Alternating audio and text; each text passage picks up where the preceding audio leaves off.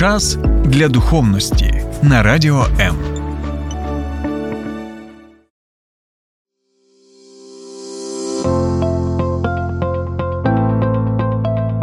Є погляд об'єктивний, є погляд суб'єктивний, а є біблійний погляд. В ефірі програма Біблійний погляд на радіо М. Друзі, всім вітання зі студії. Сьогодні в ефірі Радіо М Біблійний погляд. Е, З нами єпископ Микола Савчук. Мене звати Андрій. І сьогодні ми будемо говорити про дуже цікаву тему фінанси. Я думаю, що вона актуальна для багатьох, особливо у цей скрутний час. Е, Багато хто можливо втратив роботу, хтось шукає підробітки. І я думаю, що людям було б цікаво почути про те, що Біблія говорить нам про фінанси. Я пропоную одразу переходити до запитань. І перше, що хотілося би запитати у вас, дивіться, Біблія вчить нас, що за все відповідає срібло, тобто гроші, і при цьому закликає не збирати скарби під час земного життя. Е, Думати про вічне, як поєднати ці два поняття, щоб не впасти в якісь крайнощі, як і е, заробляти, тобто, ну бо нам потрібні гроші, і е, не зробити з цього скарб. Е, Біблія дійсно каже, що за все відповідає срібло, але при цьому дійсно застерігає нас від любові до срібла.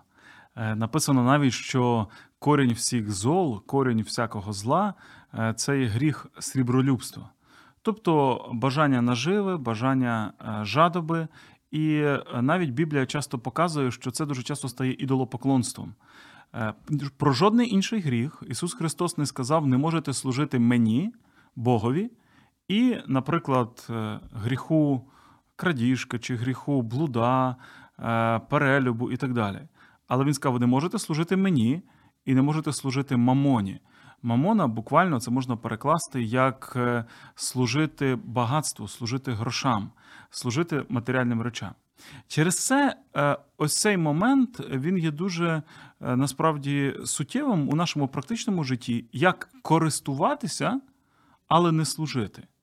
Тобто Біблія дозволяє нам е, користуватися матеріальними речами для власного блага і блага інших людей. Біблія показує, що це є важлива сторона нашого життя. Ісус Христос не один раз приводив приклади, навіть притчі розказував на грошах. Він розказував притчі на е, грошових одиницях. Фігурували там динарії, фігурували там таланти. Сьогодні це слово використовується як синонім до здібності. Але тоді це була грошова одиниця. Це був такий вимір, е, певний вимір кількості срібла або золота. Христос про це говорив. Він багато користувався реальними практичними моментами. Тобто Біблія показує нам, це частина нашого життя. Але потрібно, щоб гроші служили нам, а не ми служили грошам щоб ми користувалися грошима, а не використовували людей е, і е, своє життя заради грошей. Тобто потрібно заробляти, щоб жити, а не жити, щоб заробляти. І дуже важливо, щоб е, гроші не зайняли у нашому серці того місця, яке повинен займати Бог і інші люди. Гроші любити не можна, а любити потрібно Бога і людей. Тобто, до тих пір, доки я люблю Бога і людей, а гроші використовую, все гаразд з точки зору Біблії. В той момент, коли я починаю любити гроші, і вони затіняють для мене, неначе при сонячному затемненні, стають між мною і Богом, так як місяць стає між нами і сонцем в момент затемнення. В той момент, коли вони стають між мною і Богом, або між мною і іншими людьми, я порушую заповідь возлюби Бога, возлюби ближнього, а починаю любити гроші. В цей момент щось пішло не так. І це стає ідолопоклонством. Е, Добре, дякую. Е, Таке питання: чи вчить нас Біблія фінансовій грамотності? Е, Чи знає, чи є в Біблії якісь думки, лайфхаки, така мудрість стосовно того, як гроші заробляти, як керувати грошима, щоб вони не керували тобою? Ну, насамперед, треба розуміти, що Біблія це не підручник з будь-якого предмету. І далі ми можемо поставити будь-яку назву. Це не підручник з географії, хоча вона описує певні локації, певну місцевість. Це не підручник з біології, хоча вона описує, хоча вона описує певні речі, пов'язані з природним світом. І, звичайно, це не підручник з фінансової грамотності. Завдання Біблії інше. Біблія це відкриття про Бога, це відкриття про те, який він, чого він хоче, як він мислить, і про його волю стосовно нашого життя, про те, що він хоче спасіння людини, її душі і стосунків із кожною людиною. Але чи є в Біблії, яка писалася конкретними живими людьми, Бог передавав своє відкриття через конкретних живих людей?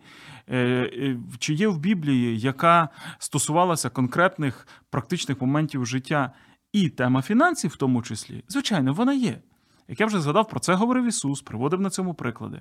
В книзі притчі, написаній мудрим Соломоном, є багато текстів, які показують практичну життєву мудрість, як працювати, як е, е, заробляти, як витрачати, як накопичувати. І там багато-багато мудрих порад. І цей перелік можна продовжувати, адже є і практичні приклади історії, які показують правильне е, використання фінансів, неправильне використання фінансів, коли гроші на своєму місці е, знаходяться у житті людини, коли гроші зайняли непритаманне їм місце і до чого це приводить. Тобто є буквально описані біблійні історії, які показують плюси і мінуси того чи іншого підходу. Це не є основною ниткою. Це не є ось тією червоною ниткою, на якій е, тримається біблійна історія.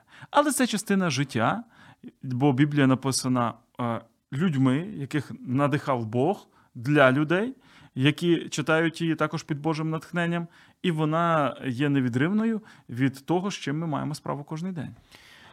Дивіться, а чи могли б ви привести ось ці приклади для наших слухачів, які, можливо, е, слухають нас, вони не читали Біблію, але їм було б цікаво, тому що ми вже не один раз говоримо на наших ефірах, що Біблія це інструкція для нашого життя. То е, які приклади є, коли е, успішні приклади використання грошей, фінансів, і неуспішні, коли якраз ви сказали, вони займають не те місце? Ну, давайте приведу зі старого заповіта дуже прості такі, але зрозумілі історії. Е, перша історія це історія Йосипа, який, е, будучи в дуже скрутному становищі, він був вкинутий до в'язниці, несправедливо звинувачений. Раптом за один день е, отримує запрошення до фараона Єгипетського царства, до лідера найбільшої тогочасної держави. І от він стоїть перед фараоном. І фараон запитує його, каже: Я чув, що ти вмієш, тлумачити сни, і ти можеш роз'яснити мені, що мені приснилося. Йосип дійсно мав таку здібність від Бога, він мав такий дар. Але при тому всьому, що він мав дар витлумачити сон, він мав також і від Бога розуміння, як поступити в конкретній ситуації. Був сон, який тлумачився так, що сім років будуть багатими, ситними, і сім років будуть голодними. В принципі, Йосип міг на цьому зупинитися, витлумачити цей сон і сказати: досить. Ось я тобі пояснив царю. Далі роби висновки. Але що робить Йосип? Він розказує сон і каже: будуть сім років гарні, багаті, і будуть сім років голодні. І ось що я хотів би порадити царю. Відкладай п'яту частину під час багатих років, і потім, коли будуть голодні, в тебе будуть накопичення, і ти зможеш прогодувати і людей, і себе, і народ. Він дає практичну інструкцію. Це була мудрість, яку відкрив йому Бог. І він е, побачив, як йому можна накопичити те, що б сьогодні назвали би подушкою безпеки, і пережити голодний період, маючи накопичення. Звісно, суть історії а, біблійної не про накопичення грошей в жодному випадку. Але як приклад, ми бачимо, що Бог може дати мудрість в потрібний момент, коли все добре, назбирати, для того, щоб потім, коли буде важче, був оцей запас, на якому можна протриматися. Ось приклад того, як е, мудро, здорово і правильно користуватися фінансами і е, використовувати їх для власного блага. І, зрештою, Йосип це використав для порятунку багатьох людей. Бо завдяки тому, що були ці запаси, він міг послужити іншим. Негативний приклад. Приклад, який розказує, наприклад, сам Ісус. Вже давайте візьмемо з нового заповіту для балансу. Ісус розказує притчу. Каже: жив один багач, який мав вдосталь всього, і він зібрав урожай і поскладав цей урожай у свої комори. І каже, так поскладав, що всі комори були заповнені. А потім говорить: о, треба мені ці комори зламати і побудувати ще більші, щоб було ще більше в мене. Стоїть питання. По суті, він розказує те саме, що щойно ми читали про Йосипа. Він говорить ту саму, ту самий принцип. Нам потрібно накопичувати, накопичувати, накопичувати і накопичувати. Здається, те саме. Але Христос каже: безумець, в цю саму ніч забереться твоє життя, і кому ти залишиш те, що ти не збирав? Ззовні може виглядати, чекай, то ж Йосип так зробив. А Христос, замість того, щоб похвалити здатність до накопичення, до збереження фінансів, Він йому докоряє. Стоїть питання: а як так? А от справа в тому, що жодну біблійну історію не можна брати у відриві від контексту всієї Біблії. Потрібно бачити її як частинку великої картини. Так от, якщо ти накопичуєш заради блага для інших людей і заради того, щоб ти це робиш по порозумінню від Бога, і ці гроші не стають для тебе самоціллю, а вони є для тебе інструментом, то це прекрасно, Біблія не заперечує. Але якщо ти зробив гроші найголовнішим в своєму житті, і ти думаєш тільки про те, як мати більше, більше, більше і більше, не заради того, щоб це використати на благо, а просто заради того, щоб мати, тоді оця ненаситність стає для тебе злом. І Христос каже: послухай, а завтра серце перестане битися. Завтра буде твій останній подих. Кому це все залишиться? Для кого ти це все збираєш? Є зовні похоже, а мотивація різна. І от будуть двоє людей працювати, ходити на роботу, один і інший. І один буде при цьому поклонятися грошам, а другий буде при цьому використовувати гроші для служіння Богові, для власного блага і блага інших людей. Зовні буде виглядати процес так само. А перед Богом одне буде благословення, а друге буде гріх. Чого? Бо корінь в серці. Бо все залежить від того, що в серці. І ось тому Бог в таких моментах, він, йому питання не в грошах, питання не в фінансах, питання в нашому серці. І він дуже часто випробовує нас матеріально, щоб перевірити, а з чим наше серце. А заради чого ми живемо, працюємо, і, зрештою, чому ми робимо те, що ми робимо. Відповідно, е, Біблія показує нам е, матеріальну сферу, але все одно в фокусі залишається духовне. І дуже важливо, щоб матеріальне не витіснило духовне, щоб не було як українські приказки: грішне тіло, душу з'їло. Дивіться, от е, ви сказали про е, те, що були абсолютно різні е, різне ставлення до накопичення цього. Так там була у Йосипа була ідея допомогти іншим, в тому числі, да, тобто це було на врятування чи, чи його життя. Але ж буває таке, наприклад, що от ти сьогодні заробляєш гроші. Ти сьогодні е, так любиш людей, допомагаєш всім, роздаєш. А в кінці місяця у тебе немає. Ти там е, зводив, е, не знаю, жінку в ресторан, допоміг там батькам, наприклад, дитині купив іграшку. А в кінці місяця дивишся в гаманець нулі, а ще тиждень до отримання зарплатні. То як бути в таких ситуаціях? Чи є у вас якісь поради, чи може якась мудрість є з Біблії, як віддаючи, не втрачати і не залишатися ні з чим? Питання того, що фінанси потрібно витрачати, е, і того, як його потрібно, як їх потрібно витрачати, це по суті одне із ну, ключових моментів такої, ну скажімо, і життєвої, і навіть біблійної фінансової грамотності. Тобто, давайте скажімо так простіше. Є мудрість у тому, як гроші заробляти.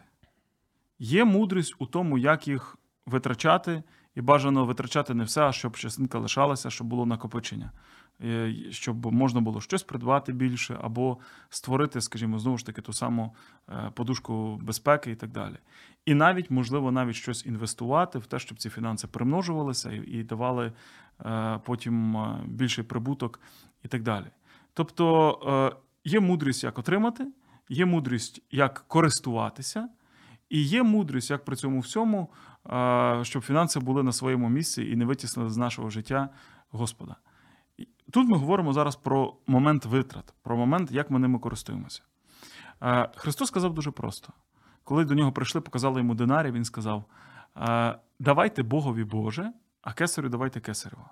Тобто він показав, що у фінансах потрібно, коли ми ними користуємося, потрібно планувати, на що ці фінанси підуть.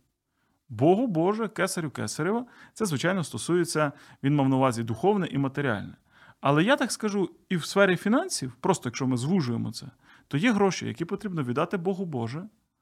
Можливо, ми ще пізніше до цього повернемося. Є далі те, що треба віддати кесарю кесарєва.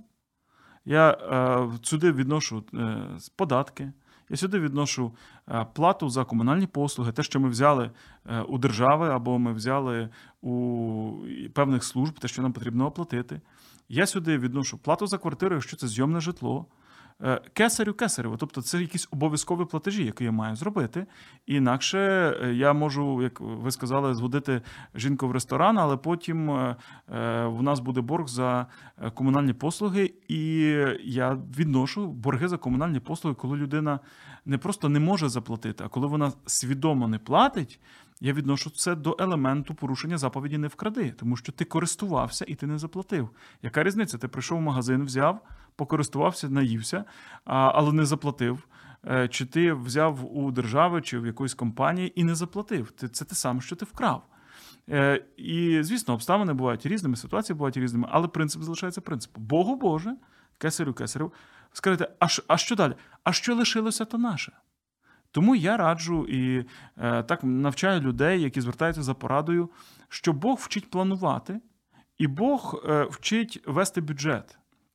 Як коли е, в Біблії Христос проводив притчі про це, він казав приклади про це. Він казав, що перш ніж іти на війну, цар, мудрий цар порахує, чи достатньо в мене вояків і ресурсу, щоб цю війну виграти. Бо інакше я піду і далі з нею не справлюся. Він говорить, далі продовжує. Каже: перш ніж будувати башту, мудрий господар порахує, чи достатньо в мене фінансів, щоб цю башту побудувати. Бо буде так, що я почав, стіни підняв, а вже даху нема чим накрити, чи там навіть стіни не добудував. Відповідно, він вчить планувати, Бог вчить планувати. Він вчить розкладати. І відповідно, нам потрібно тоді, взявши суму фінансів, мудро було би розкласти. Ага, ось це Богу Боже, ось це кесарю кесарю, а що лишилося, то наше. Далі, якщо з того, що лишилося, ми не все потратимо, а ми ще частинку відкладемо на е, заощадження, ми відкладемо частинку на якусь покупку е, чи на виплату чогось, чи, можливо, у нас є кредит, який ми взяли раніше, і нам потрібно цей кредит гасити, хоча, можливо, це можна віднести і до кесарю, кесареве. Е, або ще щось ми відкладемо для того, щоб кудись інвестувати, і це буде мудро, ну тоді прекрасно.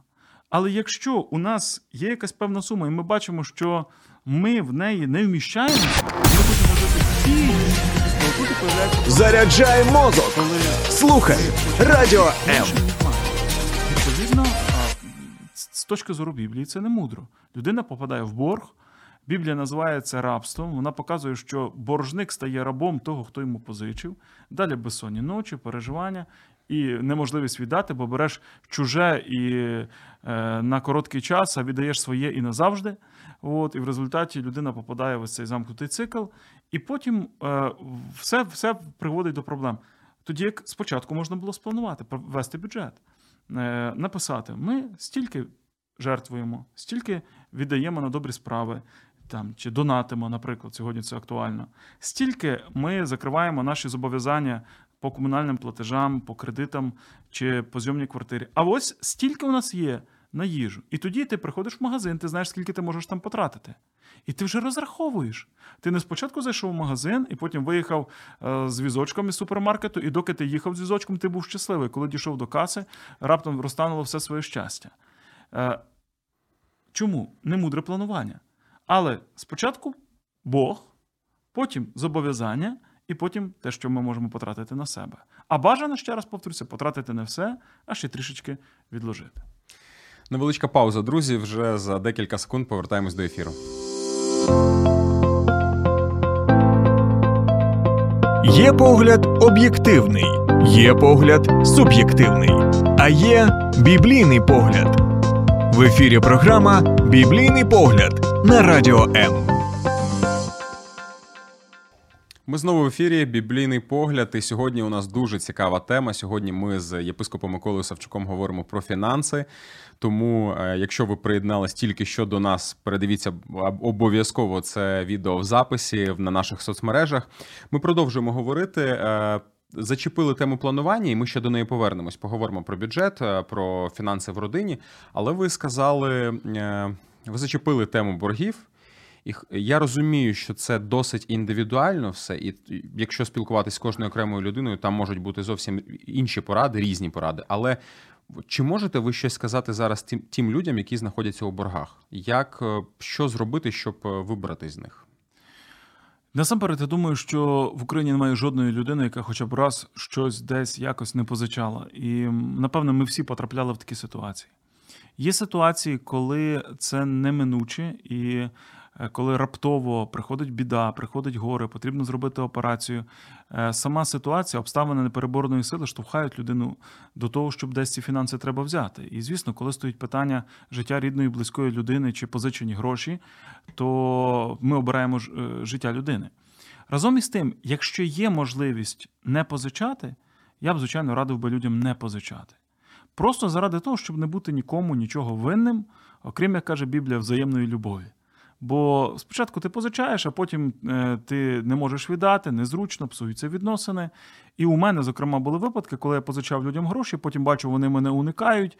І, врешті-решт, я прийняв рішення, що я їм ці гроші дарую, аби в мене були добрі відносини з людьми. Я не кажу всім так робити. Але інколи це єдиний спосіб зберегти стосунки. Через це е, я би радив не позичати гроші. Е, тоді, коли є можливість цього уникнути, коли це є абсолютно не обов'язково. Е, другий момент, коли е, позичаєш не ти в когось, а в тебе просять позичити.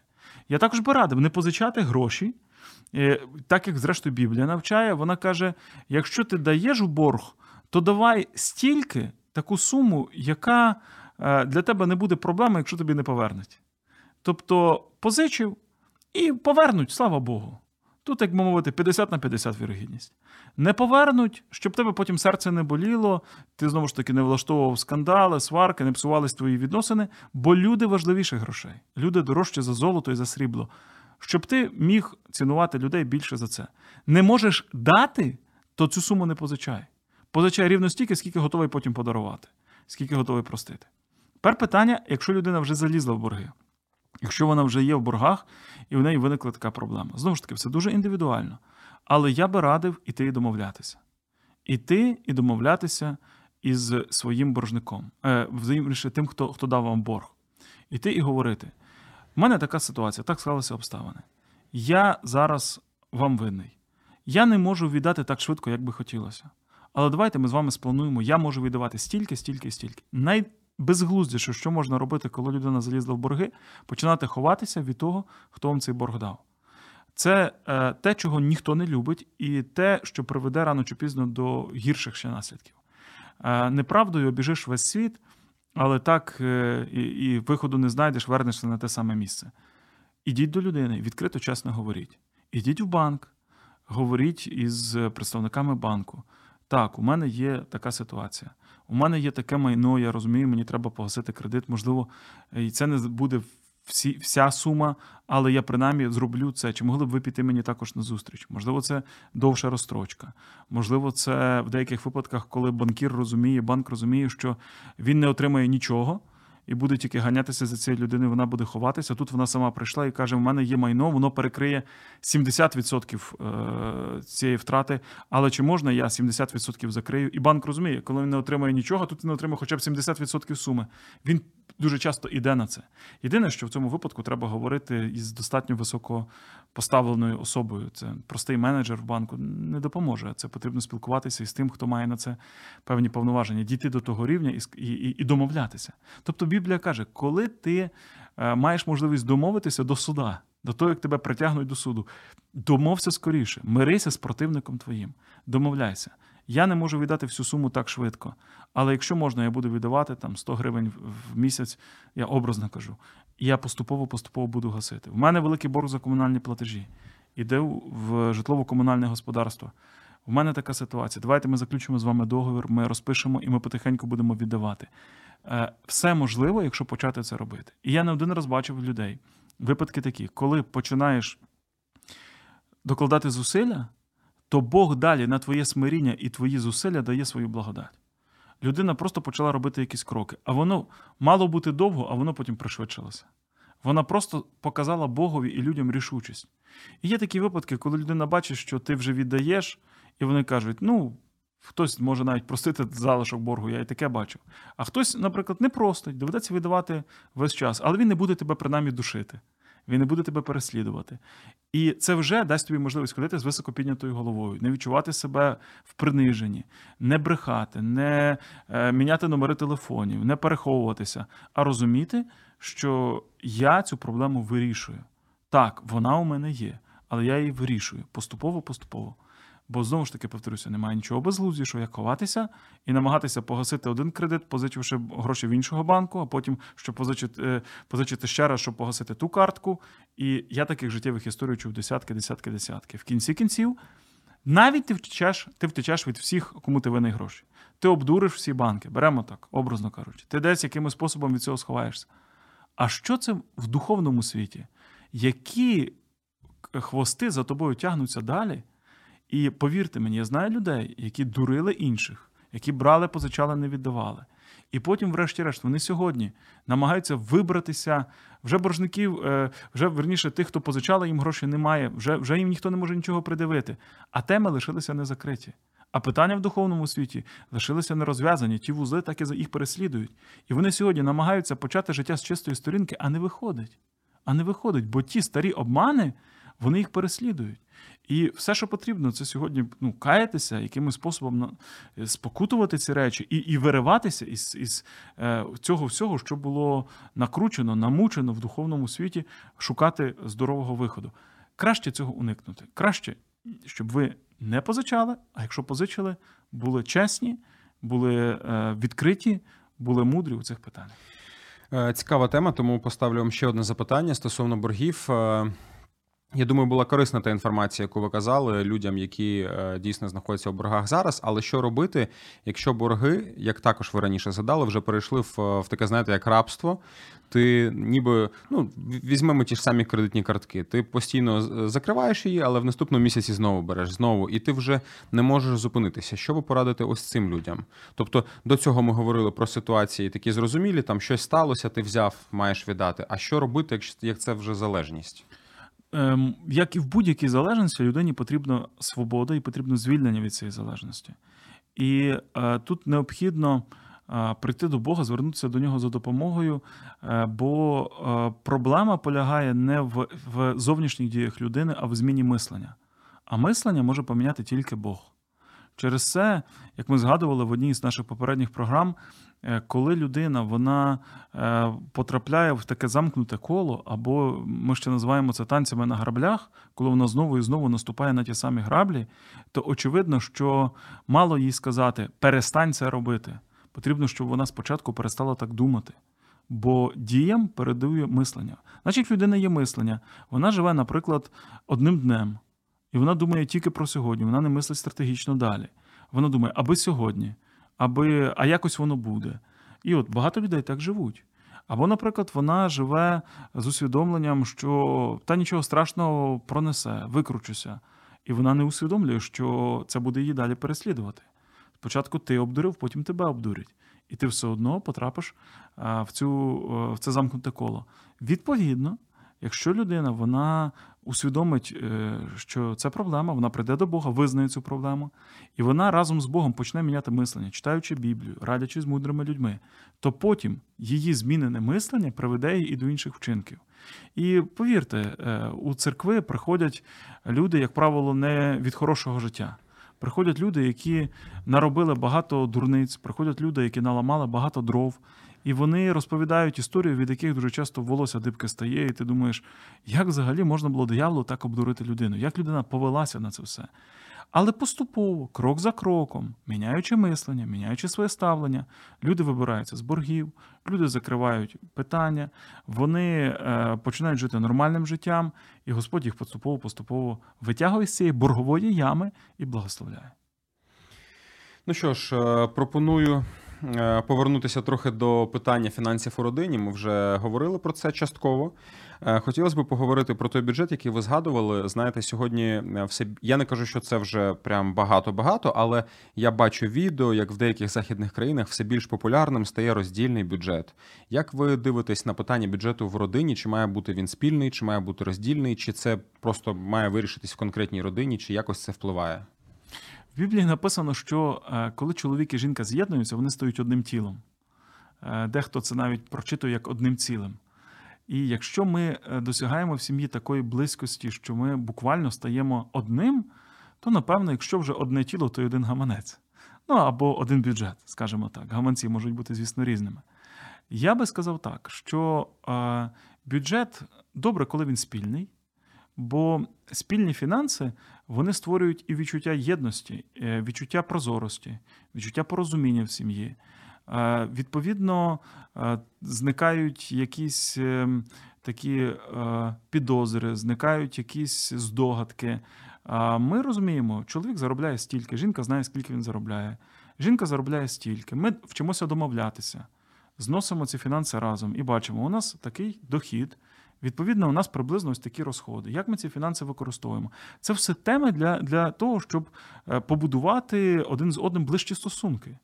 Е, Можна через фінанси сваритися, а можна через фінанси шукати гармонії і єдності. І, врешті-решт, домовившись про це, ми бачимо, що ми можемо організувати своє життя ось так. Не просто в чоловіка своє життя, а в дружини своє життя. Тепер питання: а в рамках цього бюджету тепер виходить, що вони не можуть витрачати гроші тепер окремо один від одного, бо вони ж разом розподілили. Так от я рекомендую, щоб великі покупки вони узгоджувалися обов'язково, були по, по домовленості, бо Біблія каже в книзі пророка Амоса сказано: чи підуть двоє разом, якщо не домовляться. Сам шлюб це мистецтво домовленостей, це постійна дипломатія, постійний пошук точок е, взаєморозуміння. Тому великі речі однозначно треба узгоджувати. Дрібні речі, в них має бути свобода. Але е, окрім того, я би радив, щоб в рамках спільного сімейного бюджету були конверти, або, скажімо, ну я кажу конверти, бо наша сім'я розкладає фінанси в готівці по конвертах. Але були, скажімо, такі напрямки е, для особистих е, розходів, особистих витрат е, чоловіка жінки окремо, щоб був, був якийсь особистий простір. Хай це буде не якісь, як то кажуть, е, кишенькові витрати, чи це будуть е, фінанси, про які інша сторона не має знати. Там, образно кажучи, 5% особисті фінанси чоловіка в рамках загального сімейного бюджету, 5% особисті фінанси жінки. Я часто кажу чоловікам, що у жінки мають бути гроші на ті речі, про які ти навіть не маєш знати, що вона таке має собі купляти. І так само жінки, е, дозвольте чоловікові мати гроші, які будуть у них е, в їхньою, скажімо так, повністю таємною від вас. е, Це не заначка, але таємною від вас статтею бюджету. Бо навіть якщо він захоче купити вам квіти чи зробити вам подарунок, він має звідки ці гроші взяти. Якщо у вас спільний бюджет, то очевидно, що він же не витягне ці гроші з е, того конверту, де ви збираєте на холодильник. Він не витягне ті гроші з продуктів, бо завтра вам в, на касі скажуть, що щось малувати ви нам пропонуєте. Він має звідкись їх взяти. Тому це добре, коли є спільне, але в рамках спільного є якісь речі, які кожен використовує на власний розсуд. Добре, дякую. Е, Від питання фінансів в родинах перейдемо до того питання, яке, на яке ви чекали. Е, Питання фінансів в церкві. Чи потрібно давати фінанси в церкву? Що таке десятина і що про це говорить Біблія? Бо я думаю, що багато хто з новоцерковлених людей задають собі такі питання і задають не тільки собі, а й своїм віруючим друзям. Давайте е, одразу ми окреслимо важливі моменти, розставимо все по своїх місцях. Бог не потребує наших фінансів. Бог не потребує наших фінансів.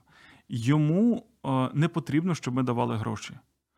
Тоді стоїть питання, чому в Біблії говориться про пожертви, навіть про конкретну суму 10% десятину. Чому про це говориться в Біблії?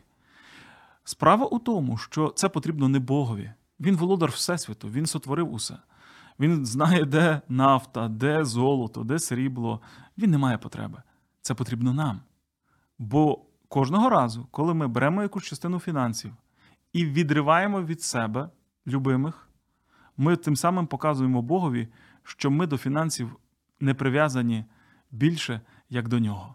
І кожен раз, коли ми віддаємо щось Богові, ми показуємо, що Він для нас має значення, Він для нас є авторитетом, і ми цінуємо його більше як гроші.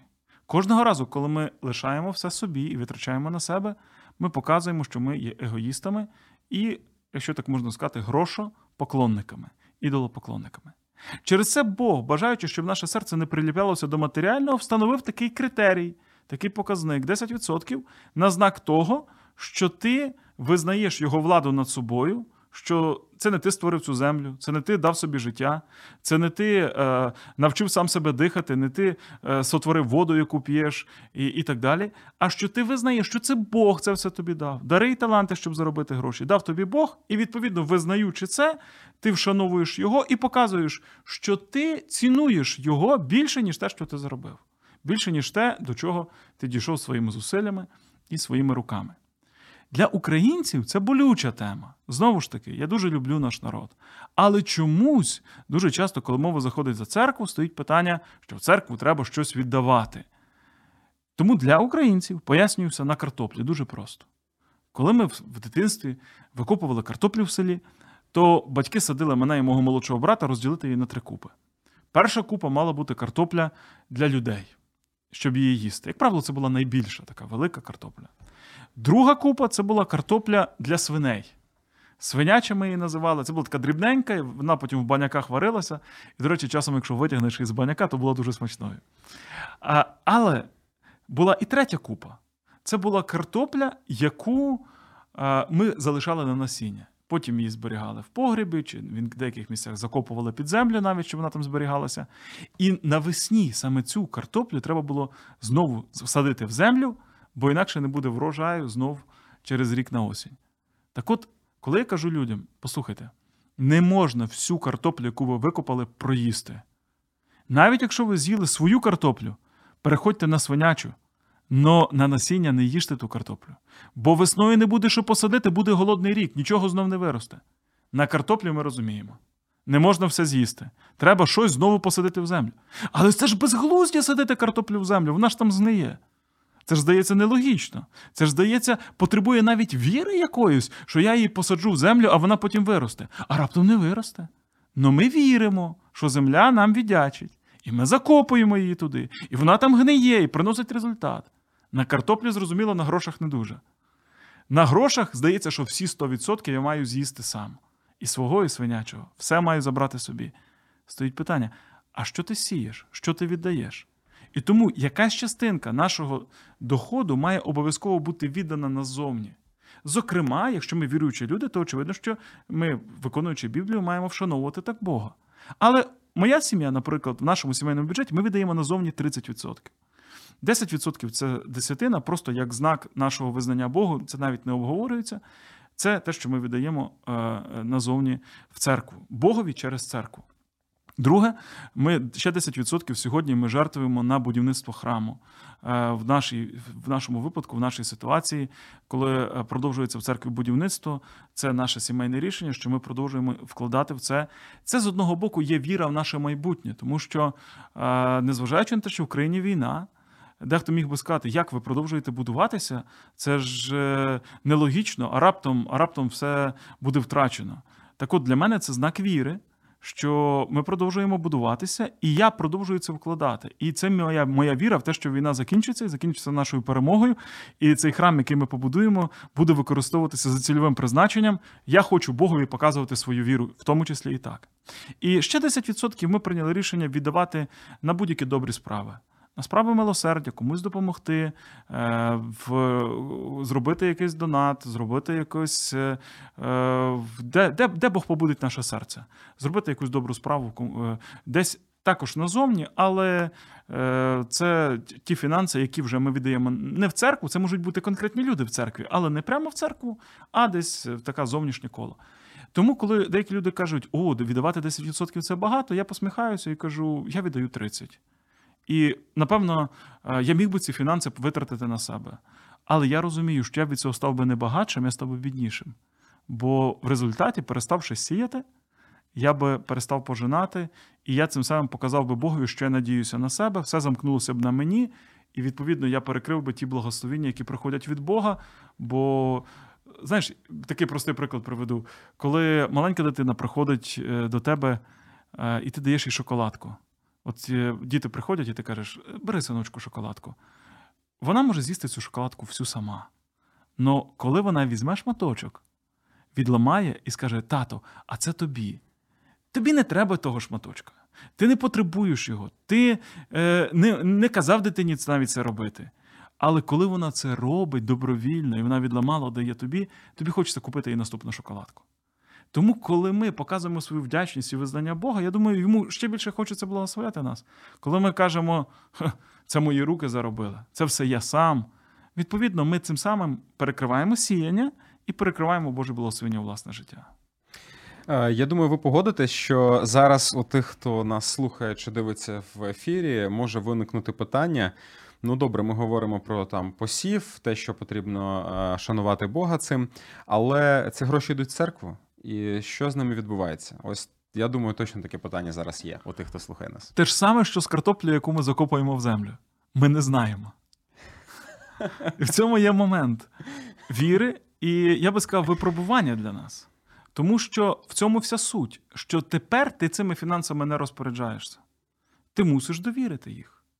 Звісно, можна сказати: а якщо ці фінанси в церкві будуть використані немудро, некоректно, а може навіть вони будуть використані е, не за цільовим призначенням е, і так далі. І ці питання виникають у всіх нас, як в розумних логічних людей. Але послухайте, те, що буде зроблено фінансами в церкві, це вже відповідальність священнослужителів церкви. А те, що я віддав їх Богу, це моя відповідальність. Мені Бог все одно воздасть. Мене Бог все одно благословить. Бо я проявив свою віру. І я зробив так, як е, є правильним. А якщо далі хтось буде ними зловживати, е, значить, витратить на те, що потрібно, може навіть такі випадки бувають, хтось е, вкраде щось для себе особисто, це його відповідальність перед Богом.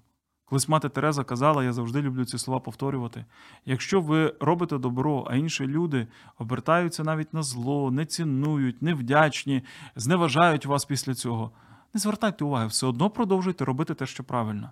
Бо, врешті-решт, в кінці життя ви побачите, все це було не між вами і цими людьми, все це було між вами і Богом. Через це е, віддати і посіяти в цьому і елемент віри, що ти сієш у невідомість. Звісно, ми хочемо довіряти, і це нормально, коли ми довіряємо. І звісно, я довіряю, що ці фінанси підуть на добрі справи. В нашій церкві є також церковний бюджет, він є прозорим, е, скільки процентів йдуть на які напрямки. Але навіть якби не так, то я все одно маю віддати, е, бо я роблю це для Бога. А не тому, що я 100% впевнений, що ці фінанси будуть використані ну, туди, де я би, наприклад, сам собі думав. А чи могли б ви трошечки буквально от привідкрити цю е, завісу і сказати, куди вони можуть іти за цільовим призначенням? От хтось не слухає, ну взагалі не розуміє, що церква робить з грошима. От так, от коротко, що церква взагалі може робити? Я думаю, що в кожній церкві є своя, е, скажімо, історія витрат і свій е, церковний бюджет, і е, свій підхід до цього питання. Але якщо мова йде конкретно про е, нашу церкву, то частина фінансів ідуть на заробітну платню людям, які мусять працювати в церкві цілий день. Починаючи від охоронців, які охороняють приміщення, прибиральниць, які дотримуються, підтримують порядок, закінчуючи священнослужителями, які виконують довірені Богом функції по богослужінню і по служінню людям. Е, частина е, бюджету йде на соціальну допомогу, на те, щоб церква могла займатися добрими справами. І коли ми зібрані разом, знову ж таки, цей закон синергії, коли ми зібрані разом, ми можемо зробити більше, ніж кожний зокрема. І знову ж таки, в теперішній час, в час війни, ми не один раз переконалися в цьому у різних напрямках. В тому числі цим займається церква. Частина йде на Е, е, витрати пов'язані із будівництвом, із моментами Е, скажімо, покупки якихось нових речей, е, технічного оснащення і так далі, і тому подібне. Тобто це такий елемент розвитку, тому що все зношується, все потребує ремонту, все потребує час від часу заміни. І якщо особливо йде будівництво, то значна частина у нашій церкві це зараз більше 40%, воно йде безпосередньо на будівництво з центрального бюджету. Е, частина фінансів йде на духовні питання, наприклад, на Е, дитячі біблії, які ми даруємо діткам, коли за них звершується молитва, е, посвячення, е, на біблії, які ми даруємо людям в день їхнього водного хрещення. Всі священнодії у церкві, у нашій церкві є безкоштовними, але вони безкоштовні для людей, які їх приймають, але вони не є безкоштовними для церкви, як для спільноти, тому що хтось має заплатити ці біблії, треба надрукувати і так далі, тому подібне. І і цей перелік можна продовжувати. Тобто я я міг би розказувати доходячи навіть до елементарного, до комунальних послуг, тому що коли люди збираються у молитовному будинку або храмі, там світло, там тепло. А хтось має заплатити і за світло, і за газ, або за дрова. І це все моменти такого утримання е, того церковного життя і церковного процесу. Знову ж таки, в кожній церкві це окремо, але якщо говорити про, я думаю, загальну картину, десь воно приблизно так. У мене залишилося два запитання до вас. Я думаю, що ми будемо підбувати підсумки вже нашого ефіру. І хотів би запитати, що ви можете сказати людям, які прямо зараз знаходяться у фінансових труднощах, і що можете сказати людям, які прямо зараз е, мають фінансове благословіння? Я думаю, що е, ті люди, які сьогодні переживають фінансові труднощі, вони найменше потребують якихось е, зовнішніх порад. Е, їм напевно, хочеться сказати, так як сказав відомий герой кінофільму: не учіть мене жити, лучше помогіть матеріально. Як правило, коли людині важко, е, просто словами її повчати і давати їй якісь рекомендації е, неконструктивно, тому що людина може сказати: ти не був на моєму місці, ти не переживав того, що я переживаю, ти не втрачав роботу, як я втратив, ти не потрапляв в ситуацію з боргами, в яку я потрапив. Тому, якщо у вас труднощі, я не хотів би моралізувати в жодному випадку. Все, що я можу сказати, е, надійтеся на Бога, довіртеся Богові, зверніться до нього. Пам'ятайте, той шлях, який привів вас у ці труднощі, е, він вас із них не виведе. Треба щось поміняти. Що саме це між вами і Богом? Зверніться до Бога, помоліться, запитайте у нього, він дасть вам підказку, чи особисто, чи через різних людей. Але якщо ця дорога вас у труднощі завела, вона вас із них не виведе.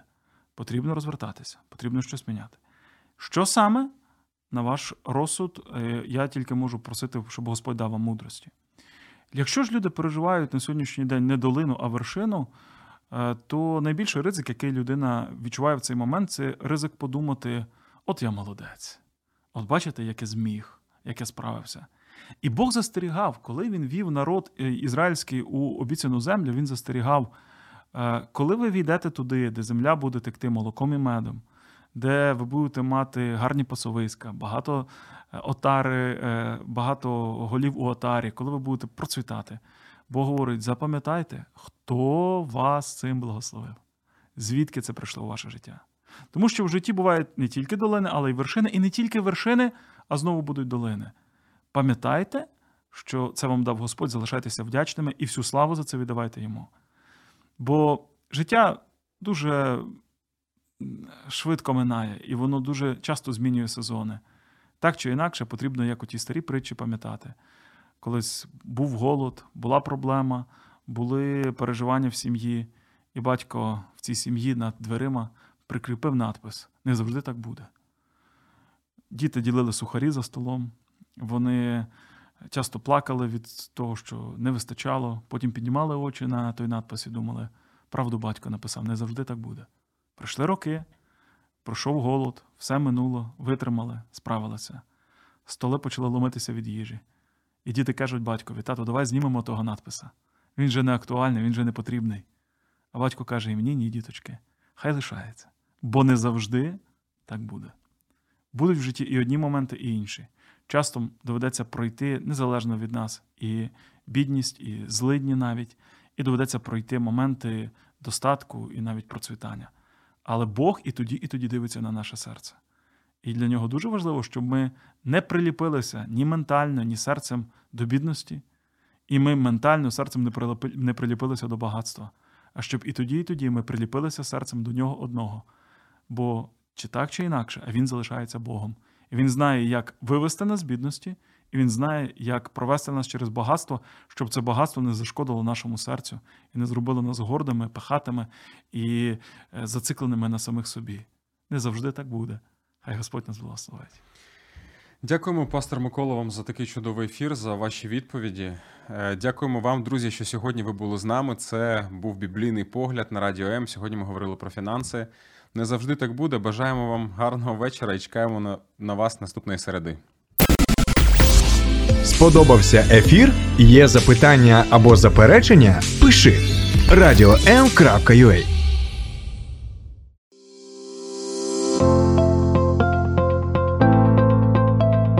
Є погляд об'єктивний, є погляд суб'єктивний, а є біблійний погляд.